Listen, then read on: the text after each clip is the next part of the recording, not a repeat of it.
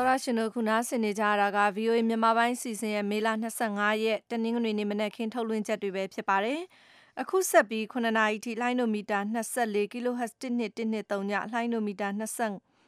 32 kHz 9325နဲ့လိုင်းနိုမီတာ39 kHz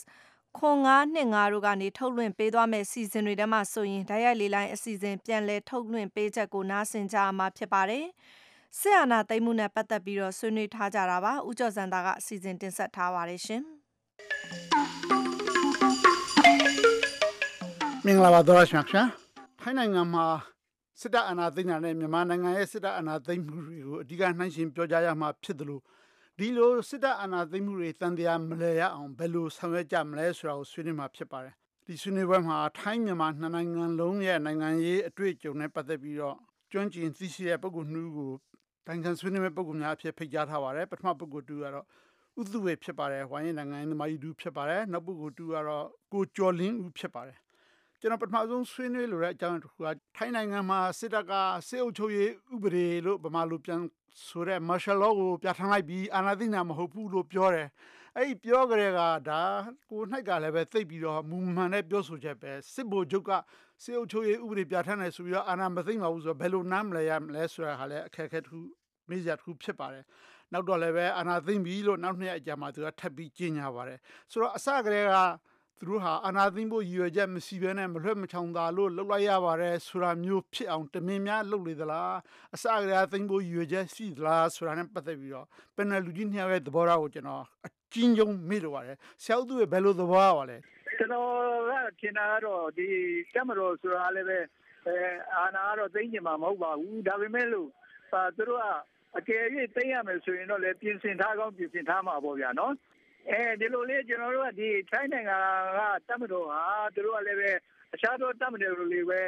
အာနာသိမ့်ကျင်တဲ့ဆန္ဒတော့ရှိမှာမဟုတ်ဘူးဘာဖြစ်လို့လဲဆိုတော့အာနာသိမ့်တာလွယ်မှမလွယ်ပဲနဲ့နော်သို့တော်လည်းပဲ အဲအခြေအနေအရသိမ့်ဖို့လို့တော့သိမ့်မယ်ဆိုတဲ့အစီအစဉ်တော့သူတို့ရှိမှာပေါ့ဗျာနော်ဆရာအနေနဲ့ကတော့ယတိပြပြောဖို့ခက်တယ်ဆိုတဲ့သဘောပေါ့ထိုင်းစစ်တပ်ကဘယ်လိုလဲဆိုတော့ဟုတ်ကဲ့ဟုတ်ကဲ့ဟုတ်ပါတယ်ကိုကျော်လင်းကဘယ်လိုသုံးသပ်လို့ပါလဲအစကတည်းကသိမ့်နေတာလားပရိယနဲ့မသိမ့်သလိုလိုလှုပ်ပြီးတော့တက်သိမ့်တာလားဗျကျွန်တော်အနေနဲ့ကတော့ဒီအာဏာသိမ်းဖို့ဆိုတာလက်ရှိထိုင်းစစ်တပ်အနေနဲ့တော်တော်လေးခက်ခက်ခဲခဲဟိုချရတဲ့ဆုံးဖြတ်ချက်လို့ကျွန်တော်ထင်ပါတယ်။ဘာလို့လဲဆိုတော့ဒီ2006ခုနှစ်တုန်းကထိုင်းစစ်တပ်ကအာဏာသိမ်းရဘူးတဲ့ ဒါပေမဲ့အာဏာသိမ်းပေမဲ့သူတို့မျှော်မှန်းတယ်လို့နိုင်ငံကြီးကပြည်တယ်မတော်ဘူးနောက်တစ်ခုကနောက်ဒီထိုင်းစစ်တပ်ကနာမည်ပြတ်ပြီးတော့ကျန်နေတာပဲဖတ်တယ်ဆိုတဲ့အနေအထားကိုလက်ရှိရှိတဲ့ဦးစီးချုပ်အနေနဲ့လည်းဒါကိုတော်တော်လေးတင်ရတာယူတယ်လို့ကျွန်တော်မြင်ပါတယ်ဒါကြောင့်သူဖြစ်နေတော့အာဏာမသိမ်းနိုင်ဘူးဒါပေမဲ့တိုင်းပြည်ရဲ့လိုအပ်ချက်ရဆက်လက်ချုပ်ရေးကြီးလာပြီးတော့မှနိုင်ငံရေးအားစုတွေကြားထဲမှာသဘောတူညီတဲ့အဖြစ်တစ်ခုကိုသူရှာကြည့်ပုံရပါတယ်။ ဒါပေမဲ့လည်းဒီသဘောတူညီနိုင်တဲ့အဖြစ်တစ်ခုမရနိုင်တဲ့နောက်ဆုံးမှာတော့အာဏာသိမ်းဖို့သူဆုံးဖြတ်လိုက်ရတယ်လို့ကျွန်တော်မြင်ပါတယ်ခင်ဗျ။ဟုတ်ကဲ့။ပါဝင်ဆွေးနွေးမဲ့ပုဂ္ဂိုလ်တွေကဥအောင်သူငင်းကိုလည်းကျွန်တော်ဒီကိစ္စပဲမေးချင်ပါတယ်။ကောင်သူငင်းဘယ်လိုသဘောပါလဲခင်ဗျာ။ထိုင်းစစ်တပ်ကအနာမသိညီမဲ့သိရတာလား။ဟုတ်ကဲ့။ဒီဆန္ဒပြပွဲတွေကတော့ပြောမှဆိုရင်အချိန်တော်တော်ကြာလာပြီခင်ဗျ။ကြာလာတဲ့နဲ့အမျှတိုင်းပြည်မှာလည်းတချို့ tourism လုပ်ငန်းတွေစီးပွားရေးတွေလည်းထိပါတယ်။ဆိုတော့အဲ့တော့ တချို့အဝါအုပ်စုပေါ့နော်ဒီဘရင်ဘက်လိုလာတဲ့အုပ်စုတွေကငကိုတွေကအာဏာသိမ်းမှုစစ်တပ်ကိုတိုက်တွန်းနေတဲ့အနေအထားတွေလည်းရှိပါတယ်ဆိုတော့ဒါနဲ့စစ်တပ်ကခတ်ချက်ချောင်နေတာပေါ့လေဆိုတော့အခုအာဏာသိမ်းတဲ့ခါမှာတော့ဟိုထူးခြားတာကဒီနှစ်ဖက်စလုံးကိုဖမ်းဆီးတဲ့ကိစ္စတွေတွေ့ပါတယ်ဆိုတော့နောက်တစ်ခုကကျတော့ဒီအာဏာသိမ်းတဲ့ကိစ္စပူကြမယ်လို့လည်းပြောနေကြပါတယ်ဘာဖြစ်လို့လဲဆိုတဲ့ခါကျတော့အခုထိုင်းပြည်ကြီးကလည်းအဖက်ကတော်တော်အိုမင်းမဆွမ်းရှိရပြီဆိုတော့အဲ့ကြားထဲမှာပဲနောက်ထပ် နန်းတော်ထဲမှာလည်းတချို့အာဏာပြန်ဆိုင်မှုတွေရှိနေသေးတယ်ဆိုတော့အပြောဆိုလည်းရှိပါတယ်ခင်ဗျအဲ့တော့ကွန်သူချင်းဆိုတော့စစ်တပ်ကဒီလိုမလွှဲမချောင်တော့သိရရဲဆိုတော့ထိုင်းနိုင်ငံရဲ့အကြက်တဲ့ကိုနိုင်ငံရေးနည်းနဲ့ရှစ်တို့ဖြစ်ရှင်းစရာတကယ်ပဲမရှိတော့ဘူးလားဗျာအဲ့လိုပြောရင်တော့ရပါတယ်ခင်ဗျဘာဖြစ်လို့လဲဆိုတဲ့ခါကျတော့ဒီတစ်ဖက်ကရွေးကောက်ပွဲလုပ်လိုက်တယ်ရွေးကောက်ပွဲလုပ်လိုက်လို့အခုဖို့ထိုင်းဘက်ကအာဏာရလာတယ်ဆိုရင်လည်းဒီအဝါတွေဘက်ကဆက်ပြီးဆန္ဒပြပါတယ်ဆိုတော့တစ်ဖက်ကဒီမိုကရက်ပါတီတက်လာတဲ့အချိန်မှာလည်းဟိုဘက် အနီးအုပ်စုတွေကဆန္ဒပြတယ်ပေါ့ခင်ဗျဆိုတော့အဲ့ဒါကအခုချိန်မှာဒီထိုင်းနိုင်ငံမှာဒီဖွဲ့စည်းပုံနဲ့ရှင်းလို့မရတော့ဘူးဒီလိုအခက်အခဲတွေရှိတယ်ဆိုတော့ပြောတာဆိုတာမျိုးတွေလည်းရှိပါတယ်ဆိုတော့ဆရာဦးသူရေမေးရမယ့်စကားခက်ကြမ်းကြမ်းများဖြစ်မလားအဲ့တော့ထိုင်းဒီလိုဖြစ်နေတဲ့လူအဖွဲ့အစည်းကဒီမိုကရေစီနဲ့မတန်ဘူးလို့မေးခွန်းထုတ်ရင်လွန်သလားခင်ဗျာအဲ့မေးတဲ့လူပြိပကဖြစ်တယ်ဆိုတာဟောတတ်ပါနော်အဲ့တော့ပြိပကဖြစ်ပုံကတော့ကျွန်တော်အမြင်ကတော့နှမျိုးရှိတယ်ဗျာတစ်မျိုးကတော့အယူအဆတွေသဘောထားတွေပေါ်မူတည်ပြီးတော့ဖြစ်တာဗျ နောက်တစ်မျိုးကတော့လူပုဂ္ဂိုလ်မုန်းလီမှုနဲ့ပတ်သက်ပြီးတော့ဖြစ်တာဗျအဲ့တော့လူပုဂ္ဂိုလ်မုန်းလီပြီးတော့ဖြစ်တဲ့ပြိပက္ခဖြည့်ရှင်းကပိုခက်တယ်ဗျဘာဖြစ်လို့လဲဆိုတော့ဆန့်ကျင်ဘက်လူတို့ဆန့်ကျင်ဘက်တဲ့အုပ်စုတို့ကဘယ်လောက်ကောင်းတာလို့လုပ်ပြကောင်းတယ်လို့သူကမမြင်ဘူးလေသူလုပ်သမျှငါ့ကိုတိုက်တယ်ငါ့ကိုဆန့်ကျင်တယ်ပဲယူဆပြီးတော့အဲ့ဒါဘယ်လိုမှညင်ညွတ်လို့ရမှာမဟုတ်ဘူးလေအဲ့ဒါကြောင့်မို့လို့ဒါထိုင်းနိုင်ငံမှာဖြစ်ပျက်တဲ့ဖြစ်ပျက်တွေဟာအာဒါ ဟိုညှိဖို့ခက်သွားတာပေါ့နော်ညှိဖို့ခက်တော့ဒီလိုပဲပေါ့ဟုတ်ကဲ့နှစ်ဖက်စလုံးမှာရှိတဲ့ဟုတ်ကဲ့ဟုတ်ကဲ့ဆရာကိုကျော်နေဦးအဲ့တော့ထိုင်းနိုင်ငံမှာဒီမိုကရေစီနှိကြကြဖွဲ့စည်းပုံရတင်မြောက်တဲ့အစိုးရဆိုတာပေါ်များပေါ်လာနိုင်အောင်မလားအဲ့လိုတည်ရနိုင်မယ်အလားလားကိုကျော်နေဦးအမြင်လဲသုံးသပ်ပါအောင်ခင်ဗျာဒီတော်တော်လေးတော့ခက်တယ်လို့ကျွန်တော်ထင်ပါတယ်။ဘာလို့လဲဆိုတော့ဒီထိုင်းနိုင်ငံရေးမှာကဒီ2006လောက်ပိုင်းဒီလောရှင်းတယ်နော်ရှင်းနေစနေဒီအဖြစ်အပျက်တွေကိုကြည့်ပြီးမယ်ဆိုလို့ရှိရင် အဲဒီဒီလူကရုပ်ောက်တင်ရောက်တဲ့အစိုးရတွေကအာဏာရရမှုတွေရုပ်ောက်ပဲလုံတိုင်းလုံတိုင်းလူများစုတက်တဲ့အစိုးရတွေအာဏာရတယ်။ဒါပေမဲ့အဲ့ဒီအာဏာရတဲ့အစိုးရတွေကိုယ်နဲ့ကိုယ်ကအဲတကယ်တခုကြာလာတဲ့ခါမှာချင်းကာလာတခုကြာလာတဲ့ခါမှာသူတို့ရဲ့အုပ်စုကျိုးအကျိုးစီးပွားသူတို့ရဲ့ခေါင်းဆောင်အကျိုးစီးပွားကိုပြန်ပြီးတော့မှဖော်ဆောင်လာတာတွေကိုတွေ့ရပါတယ်ခင်ဗျ။ဆိုတော့ဒါဟာဒီလက်ရှိတိုင်းနိုင်ငံရေးမှာမပြေလည်စရာဖြစ်တဲ့အကြောင်းအရာနောက်ကတစ်ဖက်အုပ်စုအနေနဲ့ဒါဟာ ချင်းချောက်မှုတစ်ခုလိုလည်းမြင်လာကောင်းမြင်လာနိုင်ပါတယ်။ဒါကြောင့်လည်းလက်ရှိတိုင်းနိုင်ငံရေးမှာတစ်ဖက်နဲ့တစ်ဖက်ဘလုံးမှညှိနှိုင်းနိုင်ကြမရှိတဲ့အနေအထားရောက်ပြီးတော့မှစစ်တပ်ကနိုင်ငံလောကတွေကိုပြန်လည်မှတကယ်ပြန်ဝင်လာတဲ့အနေအထားမျိုးဖြစ်လာတယ်လို့ကျွန်တော်ကတော့မြင်ပါတယ်ခင်ဗျ။ဟုတ်ကဲ့ကျွန်တော်လည်းတစ်ချိန်တုန်းကထိုင်းနိုင်ငံမှာစနီတာတယောက်ပေါ့အထက်လွှတ်တော်အမတ်ကြီးသူကဒီအခု liberal ဖွဲ့စည်းပုံကိုရေးဆွဲခဲ့တဲ့အထက်မှာလည်းပါဝင်တဲ့ဥပဒေပါမခတယောက်ဖြစ်ပါတယ်သူ့ကိုမေးကြည့်တော့သူကစစ်တပ် အာဏာမထောင်နိုင်အောင်အယက်သားကိုအာဏာအများကြီးပေးတဲ့နောက်ဆုံးဖွဲ့စည်းပုံကိုသူတို့ရေးဆွဲခဲ့ကြတာပါတဲ့ liberal constitution ကိုဒါပေမဲ့လည်းအဲ့ဒီဖွဲ့စည်းပုံကိုတက်ဆင်ပေါ့လေသူကနာမည်နဲ့ကိုပြောတာသူကိုကျိုးအတွက်ဒါအသုံးချတယ်အမျက်ထုတ်သွားတယ်ဆိုပြီးတော့လည်းပြောခဲ့ပါတယ်ဒီကိစ္စကဘယ်လောက်မှန်ပါလဲကိုအောင်သူချင်းခတ်တို့လေးပြန်ထုတ်ပြပါအဲ့ဒါကိုဟုတ်ကဲ့ခင်ဗျဟိုဒါပေမဲ့ဟိုဒီကြီးခဲ့တဲ့ဟို1990ဖွဲ့စည်းပုံခြေရာဥတွေဟုပါတ်ကဲ့အဲ့ဒါပါဟုတ်ကဲ့ဆိုတော့အဲ့ဒီမှာဆိုလို့ရှိရင်ဟုတ်ကဲ့အထူးသဖြင့်တော့ သူတို့ကဟို strong leader ကိုလိုချင်တယ်ခင်ဗျဒီတိုင်းပြည်ထဲမှာတကယ်ဟိုဘာခေါ်မလဲအင်အားကောင်းတဲ့ခေါင်းဆောင်မှုမျိုးပေါ့နော်ဆိုတော့ဒီအချိန်မှာတက်ဆင်တက်လာတဲ့ခါကျတော့ဒီဖွဲ့စည်းပုံကိုသူကအသုံးချသွားတယ်ဆိုတော့အားမျိုးပြင်များပါတယ်ဟုတ်ကဲ့ဆိုတော့ဒါပုဂ္ဂိုလ်ကိုမုံမယ်ဆိုရင်လည်းအဲ့ဒီကိစ္စကစပြီးတော့အညှို့ဖွဲ့လာလို့ထင်တာပဲကျွန်တော်ဆရာဦးသူရေအချိန်ရရင်တော့ဆရာကိုကျွန်တော်ပြန်ပြီးမေးပါမယ်အခုမြန်မာနိုင်ငံနဲ့ထိုင်းနိုင်ငံရေးကိုရှင်တဲ့အကြောင်းကိုကျွန်တော်နည်းနည်းကြည့်ကြအောင်ပါကျွန်တော်သောရရှင်တွေရဲ့စာတော်တော်များများဟာထိုင်းစစ်တပ်နဲ့မြန်မာစစ်တပ် ထိုင်းစစ်အာဏာသိမ်းမှုနဲ့မြန်မာစစ်အာဏာသိမ်းမှုကိုနှိုင်းယှဉ်ထားတဲ့စာတွေဖြစ်ပါတယ်နှစ်အုပ်စုခွဲလို့ရပါတယ်တအုပ်စုကတော့ထိုင်းစစ်တပ်ကို credit ပေးတယ်အမှတ်ပို့ပေးတယ်မြန်မာစစ်တပ်နဲ့မတူဘူးအာဏာမမက်ဘူးသူတို့ဟာခိတ္တခဏသိမ်းယူပြီးတော့ပြန်သွားတယ်မြန်မာနိုင်ငံမှာတော့အဲ့လိုမဟုတ်ဘူးအာဏာမဲ့လို့သိမ်းတယ်ဆိုပြီးတော့ရေးသားရပါတယ်ပထမဦးဆုံးသောရရှင်တယောက်ရေးတဲ့စာကိုအချင်းယုံဖတ်ပြမယ်ဆိုရင်တော့အာထိုင်းရဲ့သူကအသုံးအင်္ဂလိပ်လိုသုံးထားတယ်ထိုင်းနိုင်ငံမှာသုံးတာ soft coup တဲ့သူကဒါပျော့ပြောင်းတဲ့ ကိစ္စဖြစ်တယ်အနာသိန်းဟာလူကိုမပြစ်ဘူးမသက်ဘူးဒါပေမဲ့ပြစ်တတ်တဲ့အရေးခင်တွေလည်းရှိခဲ့တယ်ဆိုတာတော့ဒီသောရရှင်မိများနေလာတော့မသိဘူးပေါ့လေနောက်ပြီးတော့မကြာခဏနေရင်တိုင်းပြည်ကိုပြန်အပ်တယ်တိုင်းပြည်စီးပွားရေးကမောက်ကမဖြစ်မသွားအောင်သူတို့သတိထားတယ်မြန်မာနိုင်ငံမှာကတော့ခဏလေးသိမ့်တယ်ဆိုပြီးအာသိမ့်တဲ့အရေးအတွက်နဲပေမဲ့ပေါ့လေသုံးချိန်ပဲရှိသေးတယ်ဆိုပေမဲ့တိုင်းပြည်ဟာစုပ်ပြတ်တက်ပြီးတော့ရေစုံမျောသွားခဲ့ရတယ်ဆိုပြီးတော့ပြောထားတာဖြစ်ပါတယ်ခင်ဗျာဆိုတော့နောက်သောရရှင်တယောက်ကလည်းပဲ ဘယ်လိုပြောတယ်ဆိုတော့ကွာရာကခုနအကြောင်းအာနာသိမ့်တဲ့အကြောင်းပြချက်တွေကတော့ဆင်တူပါတယ်တဲ့ဒါပေမဲ့နိုင်ငံရေးမှာအယူဆကွာဟမှုအပြိုင်မှုတွေသိပ်ကြီးထွားပြီးမတည်မငြိမ်ဖြစ်လို့စစ်တပ်ကအာဏာသိမ်းရတာဖြစ်ပါတယ်လို့ဆိုပါတယ်။ဒါကြောင့်သူအကြံပေးထားတာကတော့လူတွေရဲ့စိတ်အတွင်းမှာနိုင်ငံရေးနဲ့နိုင်ငံရေးလောကသားတွေရဲ့သိက္ခာတန်ဖိုးကျလာနိုင်တယ်လူလူကိုယ်တိုင်ပါဝင်နိုင်တဲ့ဒီမိုကရေစီရေးဘဝနဲ့ဝေးကွာနိုင်တဲ့လူစိတ်ဝမ်းကွဲနေကြရင်အရေးကြီးတာကတော့လူတွေဟာ compromise လုပ်နိုင်တဲ့ culture မတူ ညီတဲ့အယူဆတွေကိုညှိနှိုင်းဖြည့်ရှင်းနိုင်မှသာလျှင်ပြည်လည်မှာဖြစ်တယ်လို့ဆိုထားပါတယ်ဒီနှစ်ခုကိုပဲကြည့်မယ်ဆိုရင်ထိုင်းစစ်တပ်နဲ့မြန်မာစစ်တပ်နဲ့မတူဘူးထိုင်းစစ်တပ်ကအာဏာကိုမဲလို့သိမ်းတာမဟုတ်ဘူးလွှဲမချောင်သာသိမ်းရတယ်မြန်မာမှာတော့အာဏာမဲလို့သိမ်းတယ်လို့ဆိုတဲ့အယူဆကိုကျွန်တော်ကြည့်ကြပါစို့ကိုကျော်လင်းဦးစားဆွေးနွေးပါခင်ဗျာဘယ်လိုနှိုင်းရှင်တို့ပါလဲမြန်မာနဲ့ထိုင်းစစ်တပ်ချင်းအာဏာသိမ်းမှုချင်းမှန်ပါတယ်ဒါဆိုဒီလိုအားအားဖြင့်လည်းကျွန်တော်မှန်တယ်လို့ပြောရမှာဖြစ်ပါတယ်ဒီ အဲမျိုးမျိုးရဲ့အဓိကအားဖြင့်2006ဒီအာဏာသိမ်းမှုကိုအဓိကရည်သွင်းတယ်လို့ထင်ပါတယ်အာဏာသိမ်းမှုကိုဒီဒီစံဒီပညာကရင်ကိုနိုင်ကွာအာနာသိနာအတနစ်ပဲကြမယ်တနေ့အတွင်းဒီရတာဆိုရလက်ထဲအာနာပြန်အပ်ပေးမယ်ဆိုတဲ့ဟာကိုဂရိခံပြီးတော့အာနာသိလာတာကိုတွေ့ရပါတယ်တကယ်တမ်းကျတော့လေတစ်နှစ်ခွဲလောက်အတွင်းမှာဒီကောက်ပွဲကျင်းပပေးပြီးတော့မှအဲ့ဒီကဒီရေကောက်ခံဖြစ်တဲ့ပြည်သက်ပါပါတီကို ပြန်ပြီးတော့မှအာဏာလွှဲခဲ့တာလည်းရှိပါတယ်။ဒါပေမဲ့လက်ရှိခုနောက်ဆုံးဒီအာဏာသိမ်းမှုကတော့အဲ့လောက်လွယ်နေလို့တော့ကျွန်တော်မထင်တော့ဘူးခင်ဗျ။ဒါလိုလဲဆိုတော့အခုအာဏာသိမ်းတဲ့စစ်ဗိုလ်ချုပ်ကြီးကိုလိုက်ကိုကလက်ရှိဒီနောက်တဲ့ရတာဆိုရကိုပြန်ပြီးအာဏာလွှဲဖို့မတိုင်မီမှာနိုင်ငံပြည်ပြောင်းလဲမှုလုပ်ငန်းတွေကိုပြီးအောင်လုပ်မယ်လို့ပြောထားတဲ့အခါမှာဒီထိုင်းနိုင်ငံရေးပြည်ပြောင်းလဲမှုလုပ်ငန်းတွေလုပ်ဖို့ဟာကျွန်တော်ထင်တယ်တစ်နှစ်အတွင်း တစ်နှစ်ခွဲနှစ်နှစ်အတွင်းလည်းမဖြစ်ဘူးလို့ကျွန်တော်ထင်ပါတယ်။ဒါကြောင့်လက်ရှိအာဏာသိမ်းမှုကကျွန်တော်တို့မြန်မာနိုင်ငံမှာဖြစ်တယ်လို့ပဲကျန်တဲ့ဆိုင်အနေနဲ့လည်းကြာသွားနိုင်တယ်လို့တော့ကျွန်တော်အဲ့လိုပဲမြင်ပါတယ်ဟုတ်ကဲ့ဆိုတော့နိုင်ငံရေးအုပ်စုတွေမညီညွတ်လို့သိနေဆိုတာနဲ့ပတ်သက်ပြီးကျွန်တော်ဒီမှာသမိုင်းပြန်ရှင်ရမယ်ဆိုရင်တော့62ခုနှစ်ဗိုလ်ချုပ်နေဝင်းအာဏာသိမ်းတဲ့ကိစ္စဆရာဦးသူဝေကိုယ်တိုင်ကြုံခဲ့ရတဲ့ပုဂ္ဂိုလ်ဖြစ်ပါတယ် ဆိုတော့အခုလဲနိုင်ငံရေးအုပ်စုတွေညှိနှိုင်းလို့မရဘူးဟို62မှာဗိုလ်ချုပ်နေဝင်းအာဏာသိမ်းတော့ရတယ်ဒီလိုအကြောင်းပြခဲ့တယ်ထင်ပါတယ်ဆရာဘယ်လိုနှိုင်းရှင်လိုပါလဲဒီခုကိုအဲကျွန်တော်အမြင်ကတော့ထိုင်းစစ်တပ်ရောဗမာစစ်တပ်ရောကသူတို့စစ်တပ်တွေကအစတည်းဟိုကဒီနိုင်ငံအုပ်ချုပ်ရေးတဲ့မှာတနည်းမဟုတ်တနည်းဆိုရောက်ဆက်ဖက်ပြီးတော့ပါလိရှိတယ်လေဗျာနော်ဟိုမှာထိုင်းစစ်ဗိုလ်တွေဆိုရင်လည်းဟို ဟိုဘာခေါ်မလဲတောင်းကိုအတုံးတဲ့နောက်ပိုင်းတွေကအာသူတို့ကဟိုဟာနိုင်ငံရေးပါတီထဲမှာလည်းစစ်ဗိုလ်ချုပ်တွေပဲခေါင်းဆောင်ခဲ့တာပဲလေနော်တောက်လျှောက်ဒါကြောင့်မလို့သူတို့ရှိမှဆိုရင်အနည်း80အတွင်းမှာ12ကြိမ်လောက်တောင်မှဒါအာနာသိန်းတာလေနော်အဲ့ဒါအဲ့ဒါဆိုလို့ရှိရင်ခုနှစ်နှစ်မှတစ်ကြိမ်လောက်ကိုအာနာသိန်းခဲ့တာဗျ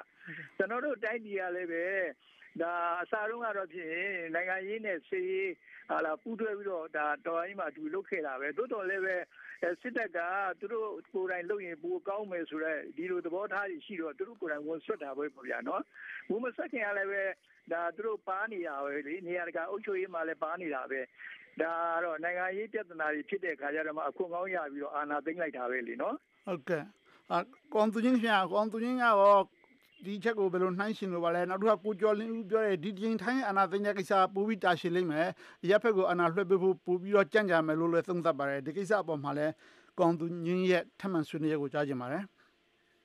ဟုတ်ကဲ့ခင်ဗျကျွန်တော်ထင်တာတော့ကျွန်တော်တို့ဒီမြန်မာတပ်မတော်ကပေါ့နော်ဥမာတော်လှန်ရေးကလာတယ်နိုင်ငံရေးအယူဆရှိရဆိုတဲ့သဘောမျိုးပုံများပါတယ်ဆိုတော့ဒါကြောင့်မို့လို့ဒါကြောင့်မို့လဲကျွန်တော်တို့အယူဆတရားကိုတုတ်သိမ်းမှုဒီလုပ်ခဲ့တာမျိုးပေါ့နော်မြန်မာဆိုရှယ်လစ်လမ်းစဉ်ပါတီတို့ ပါတီလုပ်ခဲ့တာရှိပါတယ်အဲ့တော့ထိုင်းတပ်မတော်နဲ့ရှင်တော့ထိုင်းတပ်မတော်ကခုနလိုတော်လှန်ရေးကပောက်ခွာလာတာတို့ဒီနိုင်ငံရေးအယူဆကိုသွတ်သွင်းကျင်တဲ့ကိစ္စမျိုးနည်းတယ်လို့တော့ကျွန်တော်ထင်ပါတယ်ဆိုတော့ပြီးခဲ့တဲ့အတိတ်ကြီးကြံကြည့်တဲ့အခါမှာလည်းဒီထိုင်းတပ်မတော်ဘက်မှာဆိုလို့ရှိရင်သူတို့ထိုင်းအာဏာသိမ်းတဲ့အခါကျန်တဲ့ဒီလူမှုအဖွဲ့အစည်းတွေမထိသွားတာများပါတယ်အထူးသဖြင့်ဆိုလို့ရှိရင်ဒီသမဆတ်တက္ကသိုလ်ပေါ့နော်ဆိုတော့ဒီမှာဆိုလို့ရှိရင်ဥပဒေပညာရှင်အတော်များများကိုမွေးထုတ်တဲ့တက္ကသိုလ်ပါဆိုတော့ဒါမျိုးတွေကိုမထိသွားဘူး ပညာရေးကဏ္ဍတွေကိုမထိသွားဘူးစီးပွားရေးကဏ္ဍတွေကိုမထိသွားဘူးသူတို့စစ်တပ်ကသူတို့လိုချင်တဲ့အခွင့်အရေးတချို့ကိုပဲယူပြီးတော့ပြန်ပြန်ဆုတ်သွားတဲ့သဘောမျိုးရှိပါတယ်ဆိုတော့အဲ့လိုမျိုးတွေတော့ကွာတယ်လို့ထင်ပါတယ်ဟုတ်ကဲ့သောရရှင်တူနောက်ဦးတန်းထေးအောင်လန်ဆိုတဲ့ပုဂ္ဂိုလ်ကဆွေးနွေးသွားတာကထိုင်းစစ်တပ်က 19ကြိမ်အာဏာသိမ်းတဲ့ဖြစ်စဉ်ကိုသိသိချာချာမသိပေမဲ့မြန်မာစစ်တပ်အာဏာသိမ်းတာ62ခုနှစ်ကတကြိမ်တည်းပါလို့မြန်မာနိုင်ငံသားတို့နဲ့မှတ်ယူလို့ရတယ်သူက62အာဏာသိမ်းပွဲရဲ့အဆက်တွေပဲလို့အခုဟာကိုသူကသုံးသပ်ပါတယ်။ဘာကြောင့်လဲဆိုတော့အဲဒီတုန်းကအစိုးရခေါင်းဆောင်ဝန်ကြီးချုပ်ဦးနုနဲ့အစိုးရအဖွဲ့ဝင်တွေကိုဖမ်းခဲ့တယ်။1988စစ်တပ်အာဏာသိမ်းမှုတော့ကူဒေတာလို့မမှတ်ယူပါဘူး succession သူကတော့စစ်အာဏာကိုဆက်ခံသွားတယ်လို့ပဲသူကသုံးသပ်ပါတယ်1988ကို စစ်တပ်အစိုးရခေါင်းဆောင်သမ္မတဒေါက်တာမောင်မောင်ကိုမဖမ်းမနဲ့လူလူခေါင်းဆောင်တွေကိုပဲဖမ်းခဲ့ပါတယ်ခင်ဗျာတဲ့အခုလည်းပဲဒီလိုပုံစံမျိုးနဲ့ပဲဆက်သွားနေတယ်ထိုင်းမှာတော့ဒါအစိုးရကောင်းဆောင်ကိုဖမ်းတယ်ပါညာဆိုပြီးတော့ရေးပါတယ်ဆိုတော့ဒီကိစ္စကိုလည်းကျွန်တော်နည်းနည်းပါးပါးပြန်ကြည့်ကြပါစို့ဆရာဦးသူဝေစာပြီးဆွေးနွေးပါအခု1988နောက်ပိုင်းမှာဒါစစ်တပ်ကအာဏာသိမ်းနေဗိုလ်ချုပ်ကြီးစောမောင်လုပ်ခဲ့တယ်ဆိုတာကိုသူက62ခုနှစ်စစ်အာဏာသိမ်းပွဲအဆက်ပဲဖြစ်တယ်ဆိုပြီးတော့သူကအတီးလင်းသုံးသပ်လိုပါတယ်တဲ့ဆရာဘယ်လိုပြောလိုပါလဲဒီကိစ္စကို ဒါကတော့စစ်တပ်အုပ်စုကတော့တအုပ်စုသေးပဲလीနော်တမတော်ကအကြီးပဲဖြစ်နေတယ်နောက်ပြီးတော့လည်းတစ်ဆက်တည်းပဲသူတို့ကအာဏာသိမ်းနေဆိုတော့ဒါအာဘာခေါ်မလဲတခါသိနေပြည့်နှစ်ခါသိနေခေါ်ကိုတောက်လျှောက်တခါလဲအတူတူပဲလေဗျာနော်ကျွန်တော်62ခုနှစ်တည်းက88 90ခုနှစ်မှာတခါထသိမ်းသိမ်းပြီးတော့အခုလည်းပဲတောက်လျှောက်သိမ်းထားတာပဲလေအဲ့ဒါကတော့ကျွန်တော်ထင်တာကတော့ ဟိုတမတော်ကဒါတမတော်တပွဲလေးပဲအဲ့ဒါသူတို့လူအပြောင်းလဲနဲ့သိမ်းလိုက်တယ်လို့ပဲဒီလိုပဲယူဆတယ်ဗျာဟုတ်ကဲ့ကိုကျော်လင်းရဲ့သဘောထားလည်းပြောပါခင်ဗျာ88ဟာအာဏာသိမ်းမှုအစ်စ်တရလားမြန်မာနိုင်ငံမှာ60နှစ်တခါပဲသိမ်းပြီးတော့စစ်တပ်စစ်တပ်ချင်းအာဏာလွှဲနေရသလားဆိုတာဘယ်လိုသဘောပါလဲစံမြင်လာတော့ဒါ60နှစ်အာဏာသိမ်းတဲ့အဆက်လို့ပြောရတဲ့စာရင်အဲ့ဒီချိန်အဲ့ဒီကာလကဖြစ်နေတဲ့နိုင်ငံရေးအကျက်တဲပေါ့နော်နိုင်ငံရေးအကျက်တဲမှာလည်း ဒါဒီမြန်မာဆိုရှယ်လစ်လမ်းစဉ်ပါတီနဲ့ဒီဘက်ကဒီမိုကရေစီရေးတောင်းဆိုလာတဲ့နိုင်ငံရေးအုပ်စုတွေကြားထဲမှာဒီနိုင်ငံရေးအဆင့်လန်းတို့ကြိုးစားတဲ့အခါမှာနှစ်နှစ်ဖက်စလုံးကကိုယ့်ရဲ့ရည်တည်ချက်ကိုကိုပြီးတော့မှတင်းခံနေတဲ့အခါနောက်ဆုံးဒါစစ်တပ်ကနေပြီးနိုင်ငံရေးနဲ့စာကိုဝင်လာတဲ့သဘောလို့ကျွန်တော်ကတော့မြင်ပါတယ်အဲ့ဒီတော့ကဒီပြည်လေဖို့ကြိုးစားတဲ့အခါမှာဒီမဆလာပါတီအနေနဲ့ကတော့သူတို့ရဲ့ဒီအဥပဒေရဲ့ပုံမှန်ဆက်ဆက်ပြပေါ့နော်ဒါကိုချက်သိမ်းပြီးပြီးတော့ ပါတီကိုသူတို့ကောက်ပွဲကျင်းပပေးမယ်ဒါကိုလည်းဒီဘက်ကဒီမိုကရေစီတိုင်းအနေနဲ့လက်မခံနိုင်ဘူးဒီတိုင်းရဲ့ရွေးကောက်ပွဲတိုင်းရဲ့ဆိုရဖွဲ့ပြီးမှဒါရင်ဒါကိုပြည်လည်နိုင်တယ်ဆိုတော့အပေါ်မှာဘလို့မှသဘောတူညီချက်မရတဲ့အတွက်စစ်တပ်ကနိုင်ငံလောကတွေဝင်လာတယ်လို့ကျွန်တော်မြင်ပါတယ်ဒါပေမဲ့စစ်အုပ်စုအရက်သဘောအဲ့တော့ဒါတအုပ်စုတွေဆိုတာတော့မှန်မှန်ပါလိမ့်မယ်ခင်ဗျဟုတ်ကဲ့ကောင်သူချင်းရောခင်ဗျကောင်သူချင်းတို့ကတော့အဲ့ဒီပွဲမှာ 88ခေါင်းဆောင်တွေတင်တဲ့တကယ်ထိတ်တိုက်ရင်ဆိုင်ခဲ့ရတဲ့ပုံကိုယ်တွေဖြစ်ပါတယ်ဘယ်လိုမြင်ပါလဲ88အာနာသိန်းဟာအာနာသိန်းမှုအစ်စ်တရလားကျွန်တော်မြင်တာတော့62နဲ့တစ်ဆက်တည်းမဟုတ်ဘူးလို့ကျွန်တော်ထင်ပါတယ်ဆိုတော့ကျွန်တော်မြင်တာတော့88မှာဒီမဆလာအစိုးရဘက်ကလည်းအာဏာကဒီရော့ကျသွားပြီပေါ့နော်ဒီအချိန်မှာဒီမိုကရေစီအင်အားစုတွေကလည်းဒီအာဏာကိုအမိအရယူနိုင်တဲ့အနေအထားမရှိပါဘူးဆိုတော့အဲ့တော့ power breaking ပေါ့ဒီအာဏာ လီဟာနယ်ဖြစ်နေတဲ့ကြားထဲမှာပဲစစ်တပ်ကနောက်ပြီးဆုံးသူကပဲခိုင်မာတဲ့ institution ဖြစ်တယ်သူကပဲဒီနေရာဝင်ယူနိုင်တဲ့အခါကျတော့စစ်တပ်ကအာဏာသိမ်းတာဒီပါဝါကွက်လက်ကိုဝင်ဖြည့်သွားတယ်လို့ထင်ပါတယ်ဟုတ်ကဲ့အခုပါဝင်ဆွေးနွေးတဲ့ restoration တူစီပါတယ်အဲ့ဒါတော့ဥလှမြင့်ဖြစ်ပါတယ်ခင်ဗျာညီညွတ်သော democratic party ကဖြစ်ပါတယ်ဥလှမြင့်ဆွေးနွေးနိုင်ပါတယ်ဘယ်လိုသဘောပါလဲဟုတ်ကဲ့ခင်ဗျာဒီအဲ့လိုဆိုတော့ဆွေးနွေးတဲ့ဥစားလေးဆက်ပြီးဆွေးနွေးရရင်တော့62နဲ့ 88ခုကကျွန်တော်တော့မတူဘူးထင်ပါတယ်။ဘာလို့ဆိုတော့62တုန်းကတော့ဒီတပါတီအာဏာရှင်စနစ်နဲ့ဆိုရှယ်လစ်စနစ်ကိုသွားတာပေါ့နော်။88မှာတော့သူကပါတီစုံနဲ့ဟလာဒီဈေးကွက်စည်းဝါးရေးကိုသူဖွင့်ခဲ့တာပေါ့။ဟိုနောက်ပိုင်းမှာတော့ဖြစ်သွားတဲ့ကိစ္စတော့တမျိုးပေါ့နော်။အဲ့ဒါတော့စစ်တပ်ဘက်ကိုကျွန်တော်ဆိုလိုတာပါခင်ဗျာ။နောက်တစ်ခုကတော့ဟလာကျတို့ခုနကပေးထားတဲ့ခေါင်းစဉ်တစ်ခုပေါ့ထိုင်းနဲ့မြန်မာဟလာအာဏာသိမ်းမှုတွေမှာဘာတွေတူညီမှုရှိတယ်လဲဆိုတဲ့အချက်ပေါ့နော်။အဲ့ဒါမှကျွန်တော်ကတော့ အဓိကပြောပြောချင်တဲ့ဥစ္စာကအရသာနိုင်ငံရေးအဖွဲ့အစည်းတွေရှိပါတယ်အဲ့ဒီအဖွဲ့အစည်းကြီးတွေကနိုင်ငံထူထောင်ရေးကိုဥတည်ရမယ်ဆိုတာမိမိအာဏာရရှိရေးကိုခြေတန်းတင်လာတဲ့အခါမှာအဲ့ဒါပါလီမန်တွင်ပါလီမန်မှစုကြပြီးတော့စစ်တပ်ပေးယူလို့လို့မရတဲ့ဖြစ်ဖြစ်လာတဲ့အချိန်မှာစစ်တပ်ဖို့တော့ဒါအာဏာသိမ်းမှုသူအခွင့်အလမ်းတစ်ခုပေါ်လာပါတယ်အဲ့ချက်မှာတော့ကျွန်တော်တို့နိုင်ငံနဲ့ထိုင်းနိုင်ငံတော့တူပါတယ်ခင်ဗျဟုတ်ကဲ့ဦးလှမြင့်လေးလိုက်မှာဟုတ်ကဲ့လေးလိုက်မှာဆက်နေပါအောင်ကျွန်တော် ကျွန်တော်တခုမေးချင်တယ်အဲ့တော့နိုင်ငံရေးပါတီကအာဏာရဖို့မကြိုးစားရင်ဘာကြိုးစားမှာလဲအာဏာရမှသူတို့လုပ်ချင်တာလုပ်ရမယ်မဟုတ်လားနိုင်ငံရေးပါတီအာဏာဟိုပြိုင်ဆိုင်လူနေမဲ့စားနိုင်ငံထူထောင်ရေးကိုကျွန်တော်တို့ခြေတန်းတင်မှုလိုပါတယ်ဆရာဦးသူဝေဦးလမင်းဆွေးနေတာကြားရကြားမယ်ထင်ပါတယ်ကြားပါတယ်ဟုတ်ကဲ့ဦးလမင်းဆွေးနေတာတွေကိုဘယ်လိုပြန်လှန်ဆွေးနေလို့ပါလဲနိုင်ငံရေးပါတီဟာအာဏာရဖို့မကြိုးစားဘဲနဲ့ပူပေါင်းပြီးတော့ဗာညာဆွေးရသူကပြောပါတယ်အဲ့ဒါဘာများပြန်ပြောလို့ပါဒီလိုမျိုးကတိုက်ပြည်တစ်ခုကတော့ဟို ဟိုပြဿနာဆိုတာရှိရပါတော့နော်အဲ့ဒီပြဿနာတွေကိုဖြည့်ရှင်းတတ်တဲ့ခေါင်းဆောင်များရှိဖို့ပဲအရေးကြီးတာပေါ့ဗျာနော်ဟောခေါင်းဆောင်ကမှားလို့ရှိရင်တော့တနိုင်ငံလုံးဒုက္ခရောက်တယ်ပေါ့နော်ခေါင်းဆောင်ဆိုတာအာဏာကိုချစ်မြတ်နိုးခြင်းတဲ့အာဏာနဲ့ချစ်မြတ်နိုးမှုကိုဖြစ်စေတာကပို့ပြီးတော့အရေးကြီးတယ်ဆိုတာကိုသိဖို့လိုတယ်လို့ထင်တယ်ဗျာအာဏာကိုချစ်လို့ရှိရင်အာဏာရဖို့အတွက်ဘာမဆိုလုပ်မှာပေါ့ဗျာ အာဏာမှချစ်ခင်အောင်လုပ်တတ်တယ်ဆိုတာကတော့ချစ်ဖို့ကအဓိကချစ်ဖို့ဥတီတာဆိုတော့ဒါလူအများအတွက်လည်းငြိမ်းချမ်းမှုဖြစ်မယ်ငြိမ်းချမ်းမှလည်းဖွံ့ဖြိုးတိုးတက်မှာပေါ့ဗျာနော်ဟုတ်ကဲ့လိုကျွန်တော်ထင်တာပဲဟုတ်ကဲ့ဟုတ်ကဲ့ကောင်းသူချင်းကဘာဆွေးနွေးလို့ပါလဲခင်ဗျာဦးလှမြင့်ဆွေးနွေးချက်နဲ့ပတ်သက်ပြီးတော့ကောင်းသူချင်းဟုတ်ကဲ့ဟိုကျွန်တော်တို့ဒီဖတ်ဖူးတဲ့ဟာမှာပေါ့နော်ဒီ democratic maturity လို့ခေါ်တဲ့ဒီ democracy ရင်းကျက်လာမှုသဘောမျိုးရှိပါတယ်ဆိုတော့ဆိုလိုတာကတော့သူတို့ပြောတာက ရွေးကောက်ပွဲလုပ်တယ်အာဏာလဲလွှဲတယ်ဆိုတော့ဒီလိုအချိန်ပေါင်း9ချိန်လောက်ပေါ့ကျိုးနှစ်20လောက်ကာလမှာမှဒါဒီမိုကရေစီအသားကျလာတယ်လို့ပြောပါတယ်ဆိုတော့အခုအနေထားမှာတော့ကျွန်တော်နိုင်ငံဆိုလို့ရှိရင်တော့ဒီလိုအနေထားမရှိသေးဘူးပေါ့နော်ဆိုတော့နောက်တစ်ခုကလည်းဒီနိုင်ငံရေးဘက်ကအင်အားစုတွေဘက်ကရင်းချက်ဖို့လိုသလိုစစ်တပ်ဘက်မှာလည်းသူ့ရဲ့လုပ်ငန်းအတွက် professionalism ပေါ့သူ့ရဲ့အရေးသွေးမြင့်လာပြီးတော့သူ့ရဲ့ပြီးသားစီကိစ္စတွေကိုလုပ်တဲ့ဟာမျိုးတွေဖြစ်လာဖို့ဆိုတော့အချိန်ယူရလိမ့်မယ်လို့ထင်ပါတယ်ခင်ဗျ ဟုတ်ကဲ့ကိုကျော်လင်းဦးလည်း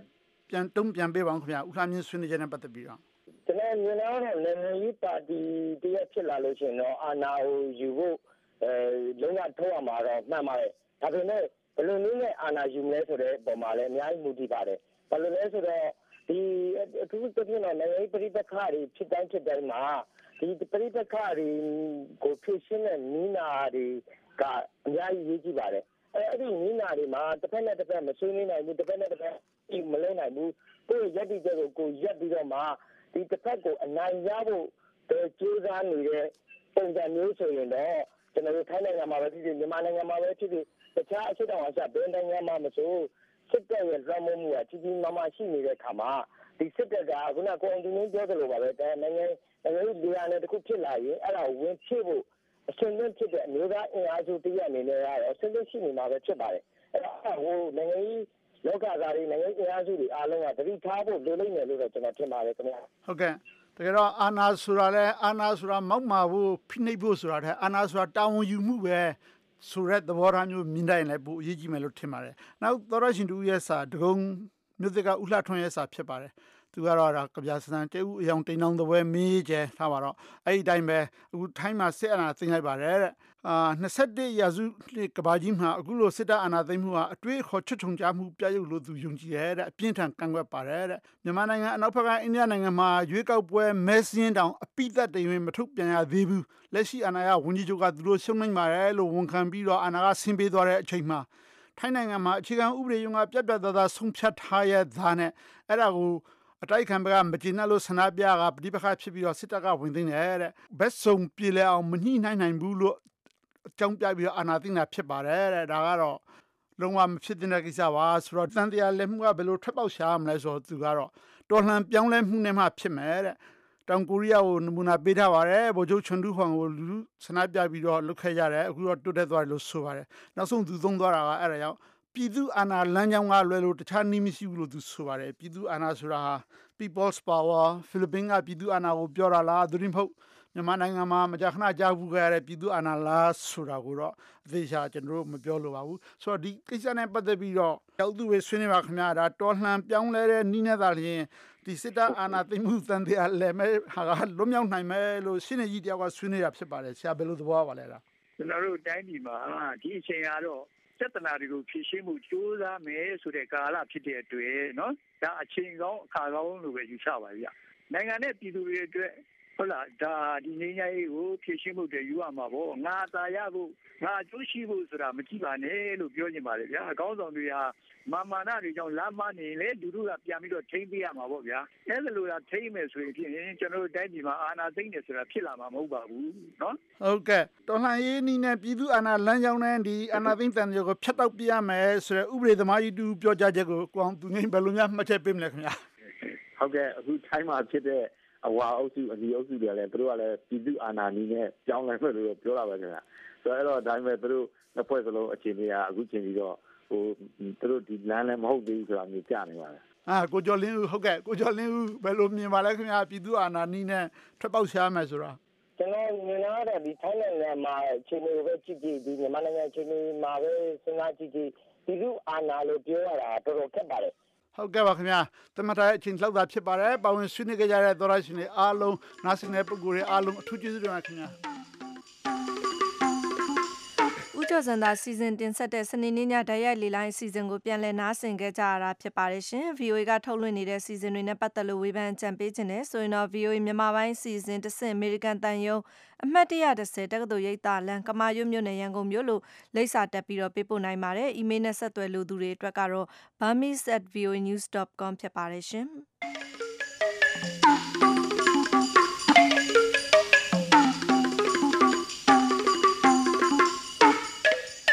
ရရှိမြခင်ဗျာပွင့်လင်းမြင်သာမှုမရှိဘူးဆိုပြီးမကြာခဏဝေဖန်ခံရတဲ့မြန်မာနိုင်ငံမှာနိုင်ငံတကာကရောက်လာကြတဲ့အကူအညီပေးအဖွဲ့အစည်းတွေကိုယ်တိုင်ကရောထင်သာမြင်သာရှိကြပါရဲ့လားတကယ်လိုအပ်တဲ့လူတွေစီကိုအကူအညီတွေတကယ်ပဲပေးနိုင်နေကြပြီလားဆိုတာကို VOA ရဲ့အင်္ဂါနေ့ညဓာတ်ရိုက်လေ့လာအစီအစဉ်မှာဆွေးနွေးကြအောင်ပါခင်ဗျာ။ဒီအစီအစဉ်မှာပါဝင်ဆွေးနွေးလိုတဲ့သောတရှင်တွေအနေနဲ့မိမိတို့ရဲ့တယ်လီဖုန်းနံပါတ်တွေကို VOA မြန်မာပိုင်းကိုကြိုတင်ပေးပို့ထားလို့ရနိုင်ပါတယ်။ဒါမှမဟုတ်ဆွေးနွေးမေးမြန်းလိုတဲ့အကြောင်းအရာတွေကို စာနဲ့ဖြစ်စေ၊အသံဖိုင်နဲ့ဖြစ်စေ ကြိုတင် ပေးပို့ထားလို့လည်း ရနိုင်ပါတယ်။ VOA မြန်မာပိုင်းရဲ့ ရုံးဖုန်းနံပါတ်က 202 382 5554 ဖြစ်ပြီးတော့ အီးမေးလ်လိပ်စာကတော့ burmese@voanews.com ဖြစ်ပါတယ်ခင်ဗျာ။ပါဝင် ဆွေးနွေးကြဖို့ အားလုံးကို ဖိတ်ခေါ်အပ်ပါတယ်။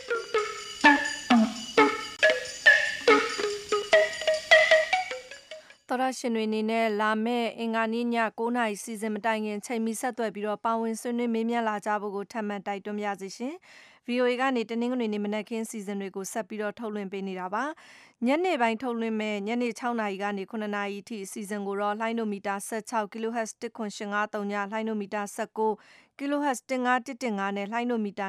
25 kHz 11965တို့ကနေဖမ်းယူနားဆင်နိုင်ပါတယ်ရှင်။ VOA ကထုတ်လွှင့်နေတဲ့ရုပ်မြင်သံကြားအစီအစဉ်တွေနဲ့ရေဒီယိုအစီအစဉ်တွေကိုလည်း VOA အင်တာနက်စာမျက်နှာဖြစ်တဲ့ burmese.voanews.com မှာလွှင့်နေတဲ့အချိန်နဲ့တပြိုင်တည်းကြည့်ရှုနားဆင်နိုင်သလို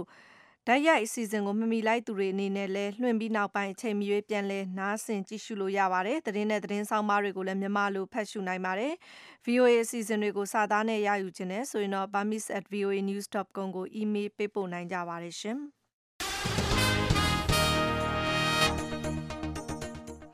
VOA ရဲ့တနင်္ဂနွေနေ့မနက်ခင်းစီစဉ်နေမကြခင်မှာပြီးဆုံးတော့မှာဖြစ်ပါတယ်ရှင်။အခုတော့နောက်ဆုံးရနိုင်ငံတကာသတင်းတွေကိုမဆုမြတ်မွန်ကကြီးညာပေးပါအောင်မရှင်။ ဆိုမာလီယာနိုင်ငံမှာ El Shabab စစ်သွေးကြွတွေကလွှတ်တော်စာအုပ်ထဲကိုလက်ပစ်ဗုံးတွေတနက်တွေနဲ့စနေနေ့တုန်းကတိုက်ခိုက်ဝင်ရောက်မှုမှာတိုက်ခိုက်သူတွေအပါအဝင်16ယောက်ထက်မနည်းသေဆုံးသွားပါတယ်။ Belgium နိုင်ငံ Brussels မြို့ကဒီပြတိုက်တစ်ခုမှာတော့တနက်သမားတယောက်စနေနေ့တုန်းကပြစ်ခတ်တဲ့အတွက်3ယောက်သေဆုံးပြီးတော့တယောက်ဒဏ်ရာရသွားပါတယ်။ဒီတိုက်ခိုက်မှုဟာဂျူးဆန့်ကျင်ရေးစိတ်ဓာတ်ကြောင့်ဖြစ်လာရတာလို့အတော်လေးတန်တရားရှိနေပေမဲ့အတိအကျပြောဖို့စိုးနေသေးတယ်လို့ Belgium ပြည်ထရေးဝန်ကြီးကသတင်းတောက်တွေကိုပြောပါတယ်။ တခါယူကရိန်းနိုင်ငံမှာဒီကနေ့တနင်္ဂနွေနေ့ကျင်းပမယ့်ဒီအရေးပါတဲ့သမ္မတရွေးကောက်ပွဲကိုအနှောက်အယှက်ပေးမဲ့အကြမ်းဖက်မှုတွေဖြစ်လာနိုင်လို့စိုးရိမ်နေတဲ့ကြားကပဲရွေးကောက်ပွဲမှာမဲပေးဖို့အတွက်ပြင်ဆင်နေကြပြီဖြစ်ပါတယ်။ American ပြည်ထောင်စုအနောက်ဘက် California ပြည်နယ်မှာတော့တနက်နဲ့ပြစ်ခတ်မှုတစ်ခုဖြစ်ပွားခဲ့တာမှာဒီတနက်သမားအပါအဝင်9ယောက်သေဆုံးသွားပါတယ်။ Santa Barbara မြို့က California တက္ကသိုလ်ကျောင်းဝင်းနားမှာစနေနေ့ကပြစ်ခတ်မှုဖြစ်ပွားခဲ့တာပါ။တနက်သမားဘယ်သူဘဝဖြစ်တယ်ဆိုတာကိုတော့အာဏာပိုင်တွေဘက်ကအတည်ပြုပြောခြင်းမရှိသေးပါဘူး။ဒါပေမဲ့ပြစ်ခတ်ခဲ့သူဟာသူ့ရဲ့သားဖြစ်တယ်လို့ယုံကြည်တဲ့အကြောင်း Hollywood ဒါရိုက်တာ Peter Roger ကရှေ့နေကနေတဆင့်ကြေညာချက်ထုတ်ပြန်ပါတယ်။ဥရောပ Champions League ဖလားဖိုင်နယ်မှာတော့ဒီနာမည်ကြီး Real Madrid က Atletico Madrid ကိုအနိုင်ရပြီးတော့ဥရောပဖလားကို10ချိန်မြောက်ပိုဆွဲသွားပါတယ်။ Portugal နိုင်ငံ Lisbon မြို့မှာစနေနေ့တုန်းကကစားခဲ့ကြတာမှာ Real Madrid ကဒီမြို့ခံပြိုင်ဘက် Atletico Madrid ကိုအချိန်ပိုကစားပြီးတော့၄ဂိုးတဂိုးနဲ့နိုင်ပြီးတော့ဥရောပချန်ပီယံဖြစ်သွားခဲ့တာပါရှင်။တခါပြင်သစ်နိုင်ငံတောင်ပိုင်းကမ်းမြို့မှာကျင်းပတဲ့ကိန်းရုပ်ရှင်ပွဲတော်မှာတော့အမြင့်ဆုံးဆုဖြစ်တဲ့ Palme d'Or ဆုကိုတူရကီရုပ်ရှင် Winter Sleep ရုပ်ရှင်ကရရှိသွားပါတယ်။၃နာရီကျော်ကြာတဲ့ Winter Sleep ရုပ်ရှင်ဟာကိုယ့်အတွက်ပဲကိုသိတဲ့ဟိုတယ်လုပ်ငန်းရှင်တယောက်ရဲ့အကြောင်းကိုပုံဖော်ထားတာဖြစ်ပါတယ်။တခါထိုင်းနိုင်ငံမှာဒီစစ်အာဏာသိမ်းခေါင်းဆောင်ဗိုလ်ချုပ်ကြီး Prayut Chan-o-cha ကအထက်လွှတ်တော်ကိုစနေနေ့ကဖျက်သိမ်းလိုက်ပြီးတော့ဥပဒေပြုရေးအာဏာအားလုံးကိုချုပ်ကင်လိုက်ပါတယ်။ဒီဂျော်ဒန်မြစ်အနောက်ဘက်ကမ်းမှာရှိတဲ့ Bethlehem မြို့နားကပါလက်စတိုင်းဒုက္ခသည်စခန်းစီကိုပိုဟန်မင်းကြီး Francis သွားရောက်ပြီးတော့ဒုက္ခသည်တွေနဲ့တွေ့ဆုံခဲ့ပါတယ်ရှင်။ သတင်းချင်းချုပ်ကိုမဆုမြတ်မွန်ကကြီးညာပေးခဲ့တာဖြစ်ပါတယ်ဒီမနေ့စီစဉ်ထုတ်လုပ်ရေးမှုကကိုရန်နိုင်ဖြစ်ပြီးတော့အင်ဂျင်နီယာကတော့ Dave Magnet ဖြစ်ပါတယ်ကျမတော့နနာချက်ပါ VOA American တမနက်ဖက်မြန်မာဘာသာအစီအစဉ်ကိုမြန်မာစံတော်ချိန်မနက်6နာရီကနေ9နာရီထိလိုင်းနိုမီတာ24 32နဲ့39တို့ကနေထုတ်လွှင့်ပေးခဲ့တာဖြစ်ပါတယ် VOA ကိုနားဆင်ကြတဲ့အတွက်သောရရှင်တွေအားလုံးကိုထူးပဲကျေးဇူးတင်ရှိပါတယ်ရှင်